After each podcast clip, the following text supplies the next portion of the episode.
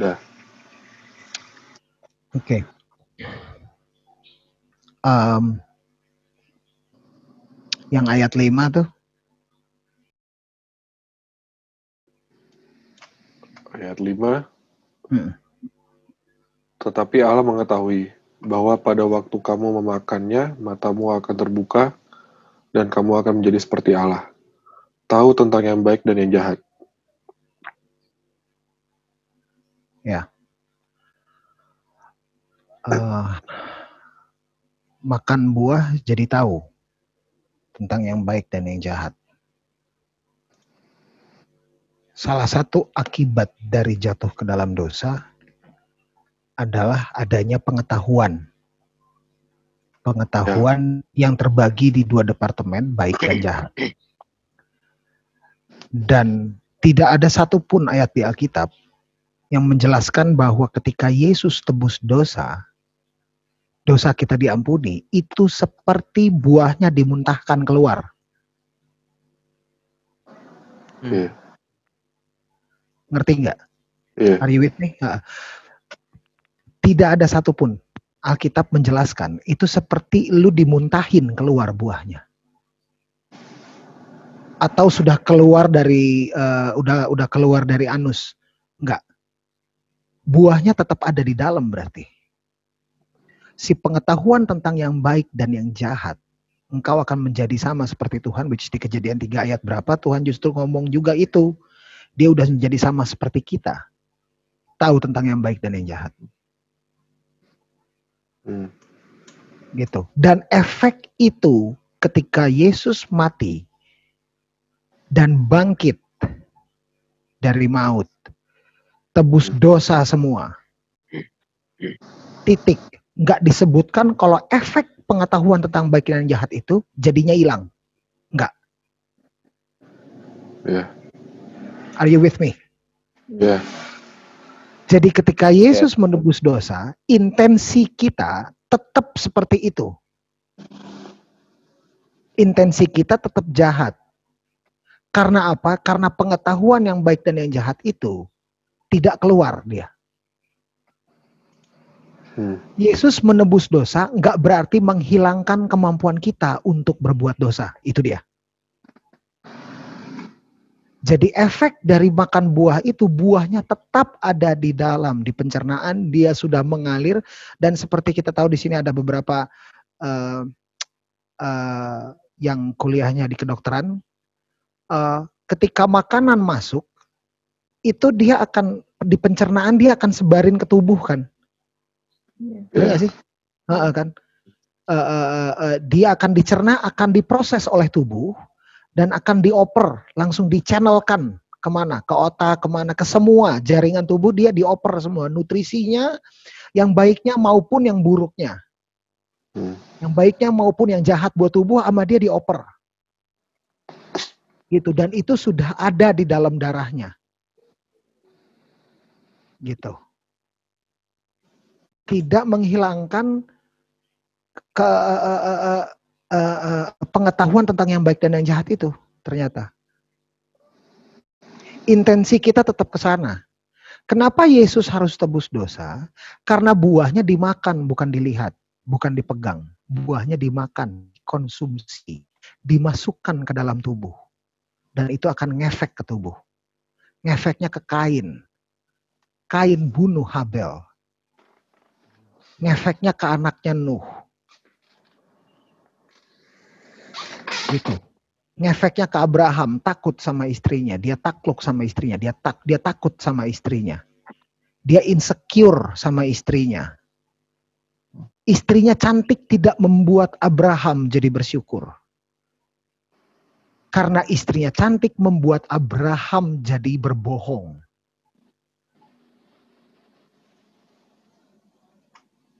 Gitu. Karena istrinya cantik. By the way, waktu Abraham sama Sarah uh, ketemu sama Firaun, itu mereka udah lanjut umurnya dan Sarahnya masih cantik. Semakin cantik, semakin membuat Abraham insecure.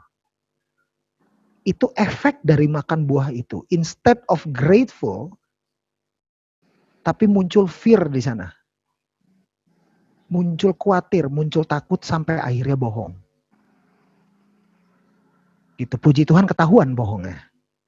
Sama yang dibohongin. Firaun dibohongin, Firaun yang tahu. Untung Firaun gak bunuh Abraham. Untung Firaun punya kemampuan untuk ngomong gini, kenapa lo gak kasih tahu itu istri lo? Kamu mendatangkan celaka buat saya kalau saya ngambil dia. Dia masih punya ada hukum di dalam dia yang bilang kalau gue nggak boleh ngambil istri orang. Padahal Firaun dia. Hmm. Gitu. Firaun di situ lebih baik dibanding Daud. yang ngambil jelas-jelas ngambil istri orang dia. Gitu. Untungnya itu. Gitu. Jadi balik lagi ke yang tadi, ternyata itu tidak menghilangkan kemampuan kita untuk bikin salah. Kemampuan kita berbuat salah itu bukan sekedar di action ya, kemampuan kita untuk berpikir salah. Kemampuan kita untuk ngerasain salah itu nggak hilang. Yesus menebus dosa nggak berarti itu jadi hilang maksudnya manusia baru adalah manusia lama sudah ya, sudah lewat, manusia baru itu baru. Maksudnya baru itu bukan begini. Kalau gue lahir baru nggak berarti gue jadi pendiam. Enggak. Enggak berarti jadi totally different person. Enggak. Orang yang baru, orang yang lahir baru, itu tetap buahnya ada di situ, kemampuannya ada di situ. Ability to make sin itu sama dengan inability to do good. Bener gak sih? Iya kan? Ability to, to make mistakes itu berarti inability to make good things. Nah, tetap ada ya. Tapi ketika lahir baru, ada kemampuan di dalam yang terinstall untuk ngalahin itu. Kalau kita buka di kejadian 4, Tuhan bilang apa sama Kain? waktu dia nanya Kain di mana adikmu? Ada yang ingat? Dosa sudah mengintip depan pintu. Betul. Terus terus terusin ya. Ia sangat menggoda engkau, tapi engkau harus berkuasa atasnya. Ya. Di ayat ini menjelaskan kenapa Yesus harus tebus dosa. Kenapa Yesus harus mati dan dia akan bangkit? Kenapa harus begitu? Itu di sini. Dia bilang begini. Kenapa lu marah? Doa eh, dosa sudah mengintip. Dia sangat yeah. menggoda. By the way di bahasa aslinya ternyata yang bahasa Indonesia-nya apa yang? Ia sangat menggoda engkau. Ia sangat menggoda engkau. Pada di bahasa aslinya ngomongnya gini. Dosa itu sudah ada di depan pintu, bukan mengintip dia. Dosa ada di depan pintu dia. Dan kepada engkau yeah. desire-nya. Jadi dosa ternyata punya desire. Dosa ternyata punya nafsu. Dosa punya tujuan. Dosa punya hasrat. Dan hasrat dosanya itu terhadap kita. Ngerti nggak maksudnya? Yeah. Bukan dianya menggoda, bukan dosanya menggoda kita. Dosanya nafsu pengen makan kita. Dosa sudah mengintip. Dosa udah di depan pintu. Dosa life, sin life at the door. Jadi dia ada depan pintu. Dan dia nafsu sekali sama kamu. Dan di sini bilangnya gini, tapi engkau harus apa yang bahasa Indonesia? Engkau harus berkuasa atasnya engkau harus berkuasa atasnya. Sementara di bahasa, di bahasa aslinya itu lebih mirip seperti ini. Engkau akan berkuasa karena pakai shall di situ. You shall rule over it, over him. Oh, pakai him ya? Iya. Oh. Hmm. Pakai him dia. Iya, uh, bukan it dia, pakai him. Dosa itu him. Kata ganti cowok. Dosa cowok ya? Waduh. Hmm. Dosa diidentifikasi sebagai cowok ya. Uh, bukan bukan you shall rule over her, enggak over him. Mm-mm. Mm-mm. Oh, Oke, ha. Hmm. cewek-cewek jangan deket-deket sama kita, kita dosa. Ya makanya Yesus yang tebus, Yesus kelaminnya laki-laki kan? Yes. Mm-mm. Mm-mm. And his desire is towards you. But you shall offer him. Jadi dosa di itu pakai him. Dek. Hmm. Ha-ha. Jadi di Alkitab dosa itu pakai gata ganti kita, kami, para pria. Ya. Jadi buat buat buat buat buat eh, kami harus berterima kasih sama kalian karena mau sama kami yang Alkitab pakai kami sebagai kata ganti dosa. Karena nggak ada pilihan juga mereka. Masa sih Jem? Masa sih Jem? Ka- harus kawinnya sama laki-laki, menikah sama laki-laki kan, Bre? Masa Oh, sih? Lah iya kan? Iya ya harus sama Gak ada, pilihan. Minta kena petir nih dari sini ya. dan kami ya dan kalian harus minta perlindungan ekstra dari Tuhan untuk melindungi kalian dari kami. gue juga gue baru tahu tadi nih. Gila, Dari kaum kam- dari kaum kita mungkin. ya dari kaum kita ya dari kalian harus ekstra perlindungan kalian. Dan makanya Yesus pakai kelamin cowok dia. It took him to overpower him. Bahaya. bahaya kami itu. Ya kami ini bahaya ini harus dijinakan memang. Gitu. Dan dia bilang unto you shall be his desire. Jadi dosa itu punya nafsu dan nafsunya ke kita dia. Nah, kenapa Yesus harus tebus?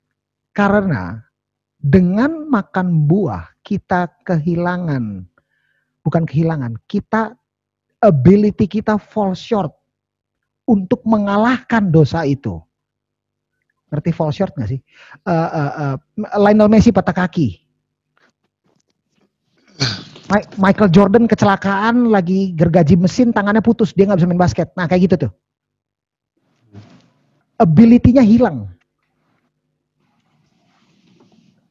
Hilang ability-nya. Gitu. Itu terbukti di Kain. Tuhan langsung ngomong sama dia dan dia dengar langsung suara Tuhan.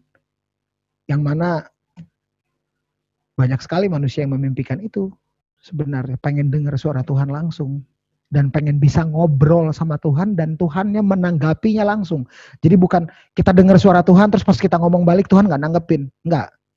Yang yang kita pengen kan itu kan, kita ngomong sama Tuhan atau enggak Tuhan ngomong. Siapa aja yang ngomong duluan? Tuhan ngomong duluan sama kita, kita jawab, Tuhannya reply. Uh, itu udah ajaib sekali kan? Atau enggak Tuhan ngomong sama kita, kita respon, Tuhan reply lagi. Uh, itu enak banget itu. Nah, Kain mengalami itu. Dia langsung dikasih tahu dari sumbernya kalau dia udah ngintip, ini dosa udah ngintip nih. Dosa udah depan pintu dan dia menginginkanmu. Tapi lu harus berkuasa atas dia. Kalau bahasa Indonesia harus. Kalau bahasa Inggrisnya gini, itu dosa udah di depan pintu. Dan dia menginginkanmu dengan sangat. Karena ini pakai desire, bukan passion. Ini pakai desire ini. Bukan passion lagi, tapi desire. Jadi bukan kasarnya mah bukan passion of Christ, tapi the desire of Christ. Itu lebih kuat lagi itu desire itu. Dan dia menginginkanmu. Dan engkau akan berkuasa atasnya. Ternyata enggak. Enggak bisa ability-nya fall short. Jatuh ke dalam dosa tuh jatuhnya tuh katanya fall short. Tadinya bisa lari jadi enggak. Nah ketika ditebus, ketika ditebus, roh kudus masuk kita lahir baru, eh ditebus, kita terima Yesus Juru Selamat, roh kudus masuk gitu step by stepnya. Step-stepnya gitu teman-teman. Begitu roh kudus masuk, kita punya kemampuan itu dibalikin lagi. Kita bisa kalahin itu and we will. Makanya dibilang gini, you shall rule over him. You shall rule. Dan dari kejadian 4 sampai Matius sebelum Yesus, sin gak bisa dikalahin. Kita nggak bisa lawan desire-nya dia. Di ayat ini juga gue baru tahu ternyata bukan kita yang menginginkan dosa ya. Tapi dosa yang menginginkan kita dan kitanya kalah. Gitu. Nah waktu kita mempercayakan diri sama Tuhan, maksudnya adalah begini. Biar Tuhan yang perang. Karena kemenangan punyanya dia bukan punya kita. Kesuksesannya kita itu bukan kesuksesannya kita. Itu kesuksesannya dia. Bukan kita yang sukses, tapi dia yang sukses. Lewat kamu dan saya. Kalau gua mengalami kesuksesan, itu bukan gua mengalami kesuksesan gua. Enggak, gua mengalami kesuksesan Tuhan. Tuhan yang dapat kesuksesan itu. Lewat saya. Kalau gua sukses dapat apa gitu. Kalau gua sukses mencapai apa. Itu Tuhan yang mendapatkan sesuatu itu. Itu Tuhan yang mencapai sesuatu itu. Lewat gua. Dan dia juga pengen itu lewat kalian. Pasti. Kalau keluarga dipulihkan, Tuhan yang pulihin lewat lo, lewat gua. Bukan gua yang mulihin. Ya tapi kan kita harus hidup begini, begini, begini. Oh jadi jadi lu harus berusaha untuk lu nggak bikin dosa gitu maksudnya? Akhirnya itu mengkhianati ayat yang itu kan. Di dalam kelemahan lah kuasaku menjadi sempurna. Oke, gue mau nanya. Gue suka nanya malu karena kalau lu jawab langsung straight soalnya. Mana dia? Ya, Bung. Sudah cukup kasih karunia aku bagimu, karena justru di dalam kelemahanlah kuasaku menjadi sempurna. Ayatnya Ya. ngomongnya gitu kan? Ah, oke gini. Tuhan pengen nggak nun- demonstrasi kuasa? Ya. Pengen. Ngapain dia belah laut ya? Hmm. Iya kan? Hmm. Dia belah kolam aja. Gitu. Ngapain dia pukul Goliat? Udah pukul yang sebayanya Daud aja. Enggak, dia pengen demonstrasi. Betul? Betul. Make sense? Ya kalau enggak dia nggak usah mati kan? Iya. Dia nggak usah turun. Dia pengen demo. Gitu. Dia pengen Iya. nunjukin kalau gua Tuhan. Makanya dia ngomong ke Israel. Ingat aku Allah Abraham, Ishak, Yakub yang telah mengeluarkan kamu dari Mesir. Iya. Dia pengen ingat ingat loh gua tuh apa, ingat saya tuh apa. Nah dia pengen demonstrasi itu. Dan ketika dia demonstrasi, sudah demonstrasi, dia ngomong sama kita, tolong ingat waktu itu gue demo apa sama lo. Gitu kan? Nah, Iya. berarti di dalam kelemahanlah kuasaku menjadi sempurna. Dia pengen demonstrasi kuasa nggak berarti? Pasti. Pasti. Makanya dia bilang sama murid-muridnya, usir setan, sembuhin orang sakit, solve the problems. Gitu kan kasarnya? Bener nggak? Iya. Iya. Iya. Dia pengen demonstrasi. Bukan belenggu buat orang yang kerasukan. Bukan. Sembuhin mereka. Bukan dokter, bukan tabib. Lukas itu tabib, bukan dokter. Jadi kayaknya Lukas jalan-jalan sama Yesus karena selama dia jalan sama Yesus dia nggak ada kerjaan kali. Dia kan tabib, dia nyembuhin orang. Iya. Gitu. Sementara Yesus nyembuh nyembuhin orang langsung pegang tangan langsung sembuh gitu, langsung ngomong gitu langsung sembuh berarti. Gitu. Nah, di, dia demonstrasi sekali. Berarti dia pengen kuasanya didemonstrasikan. Kuasa yang kayak gimana? Kuasa yang sempurna dong. Ya. Betul? Iya. Berarti anak Tuhan harus demonstrasi kelemahan ya? Iya. Karena Tuhannya nggak akan ke demo dong berarti kalau kita nggak menunjukkan kelemahan. Iya. Mungkin nggak se ekstrim itu kali. Cuman tolong kelemahan jangan ditutup, bener gak sih? Iya. Karena kalau kelemahan nggak ditutup ya Tuhan ya baik lagi ke ayat yang sebelumnya Tuhannya nggak bisa masuk. Iya, kuasanya nggak jadi sempurna gitu loh. Mungkin nggak nunjukin sih, nggak se ekstrim itu juga, mungkin nggak tahu tapi tapi yang pasti kelemahan itu nunjukin kalau kuasa Tuhan sempurna buat lo. Iya. Jadi Tuhan anti manusia jaim sebenarnya. Hmm. Salah nggak sih? Ja, jaim apa nih? I- Jaim, gitu. Gua kudus, gitu. Gue gue Oh. kudus, gue gue gue kudus. enggak. Tuhan anti sekali yang kayak begitu. Malah dia dia ngomong Iya, saya datang bukan bukan yang buat kayak begitu. Gini, sekarang gue mau nanya, Farisi Saduki berdosa nggak? Iya. Ya, Berdosa. Berdosa. Butuh pertolongan nggak sebenarnya mereka? Iya. Butuh. butuh. Butuh. Yesus ngomongnya apa? Saya datang untuk menyelamatkan yang terhilang. Gue mau nanya, Farisi Saduki terhilang nggak? Iya, Kenapa nggak ditolong? karena nggak mau. Karena mereka tidak merasa diri mereka terhilang.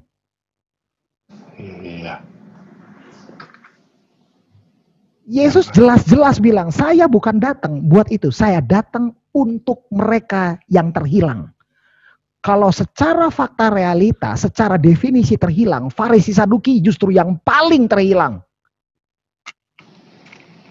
Bener nggak? Hmm. Mereka yang paling terhilang. Berarti Yesus harusnya datang, paling datang, paling datang Yesus harusnya ke mereka. Tapi kenapa enggak? Karena diri mereka, karena mereka merasa diri sendiri mereka, mereka nggak hilang. Gua nggak merasa butuh pertolongan. Saya tidak merasa lemah. Saya kuat. Saya tidak merasa butuh pertolongan. Saya tidak butuh pertolongan. I can do this on my own.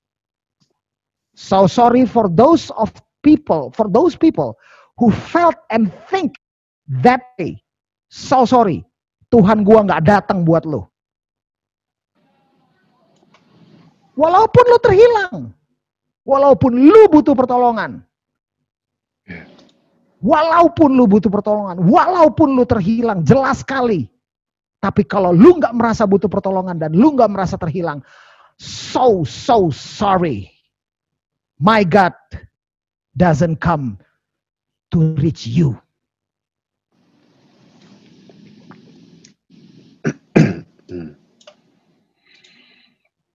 Jadi merasa diri nggak mampu penting ternyata. Bukan buat kita sebenarnya, buat Tuhan. penting buat Tuhan merasa nggak mampu tuh. Karena Tuhan nggak mau lawan egonya kita. Berasa nggak sih di Alkitab Tuhan nggak mau lawan ego orang? Iya. Dia nggak mau lawan loh ego orang tuh. Firaun gak ada yang dipenggal kan? Iya. Gak ada. Ya biarin aja. Saya akan keraskan hatinya. Dia bilang begitu. Tuhan nggak mau lawan ego orang. Ketika orang itu datang sama Tuhan, dia bawa egonya. Tuhan nggak mau urusan sama dia. I don't want to deal with that. Mungkin itu core-nya mengandalkan diri. Mungkin itu core-nya mempercayakan diri sama Tuhan. Itu intinya. Nggak semua orang yang encounter sama Tuhan Yesus bertobat. Nggak, nggak semua orang. Nggak semua orang yang Tuhan sembuhin itu ikut Tuhan. Nggak semua. Nggak semua orang yang Tuhan bantu itu selamat berarti. Nggak semua. Tidak semua yang Tuhan bantu itu selamat. Nggak semua. Dia pengen semua selamat. Tapi nggak semua. Ternyata nggak semua. Hmm. Teman-teman boleh buka Yohanes 6 ayat 67 nggak?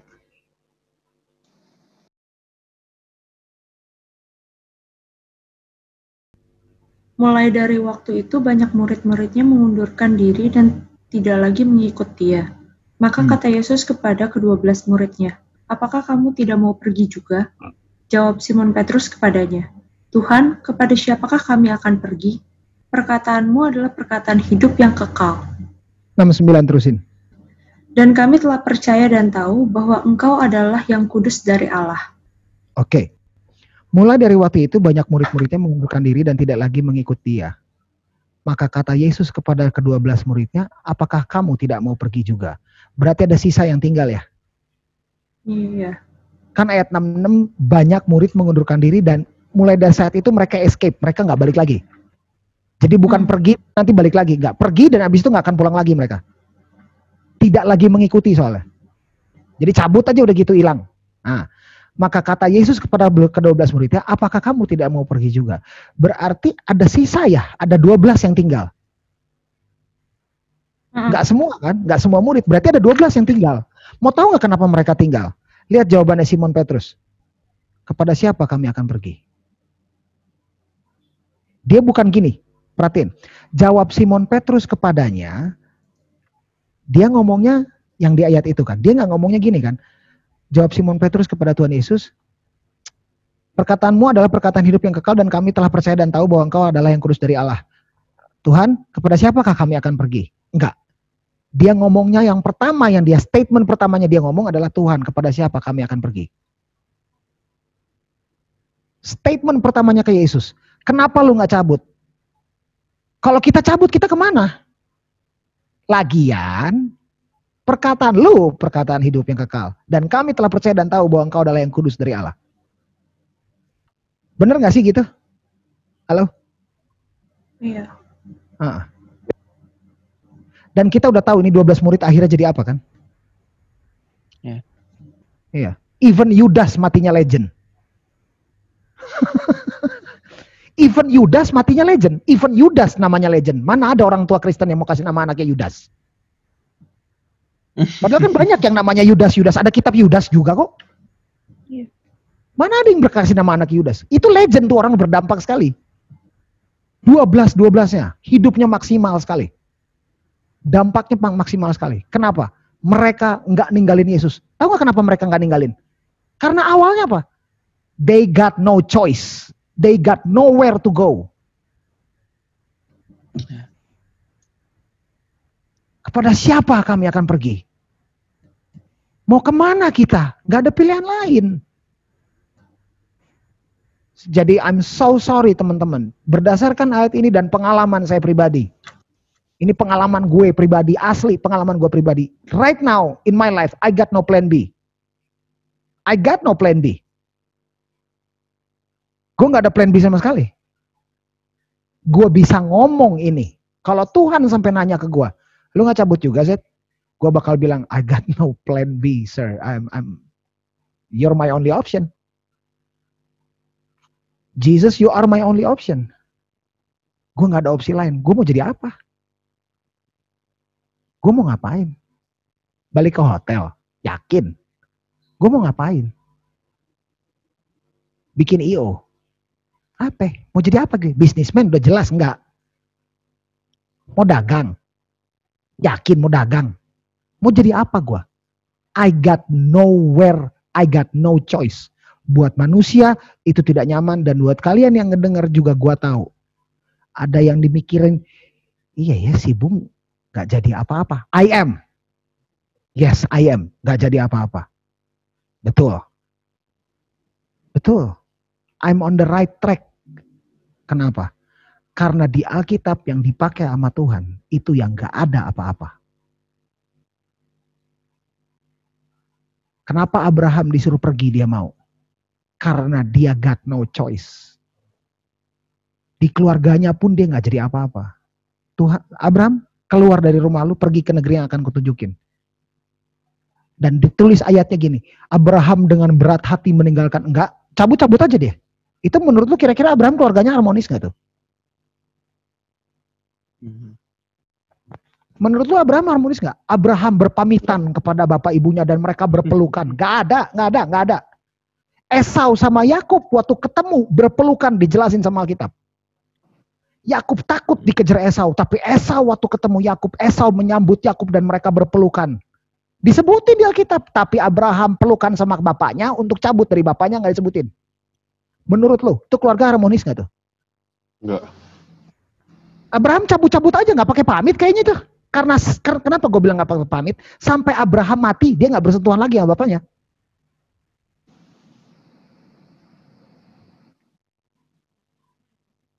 Nggak nggak disebutin Abraham anak siapa nggak nggak tahu nggak lu Abraham anak siapa? Kan mesti buka silsilah tuh.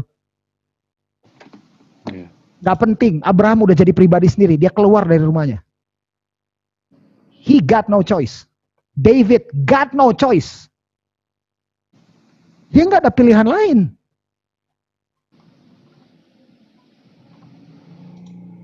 Jadi for those of you, teman-teman kalian yang hidupnya masih banyak pilihan. Ini gue ngomong keras banget nih. My family, my love, gue kangen banget sama lo. Serius, kemarin-kemarin tuh gue, ini, ini apa kabar ini anak-anaknya? Gila kangen gue. Bisa, kalian ngangenin ternyata. So feel good about yourself. Seenggaknya buat gue. Iya, iya. Eh, kalian ngangenin Festival ternyata. Seattle. Eh, iya. Eh, Emang Santai, santai. Tahu itu namanya li, brotherly love. Yoi. ya ya gue kangen Emang banget sama kalian. beda. Iya emang emang ngangenin. Soalnya nyebelin. Kalau kalian nggak nyebelin nggak ngangenin, nggak akan ngebekas kan kalau nggak nyebelin. Iya. Selamat malam. Gitu. Iya. Iya, gue kangen sama kalian. Tapi teman-teman lu harus tahu, based on this, mempercayakan diri sama Tuhan itu jauh lebih mudah buat manusia ketika manusia itu nggak ada pilihan lain. Setuju. Jauh lebih mudah buat manusia. Jauh lebih mudah buat kita waktu kita sok Tuhan. Lu ambil alih.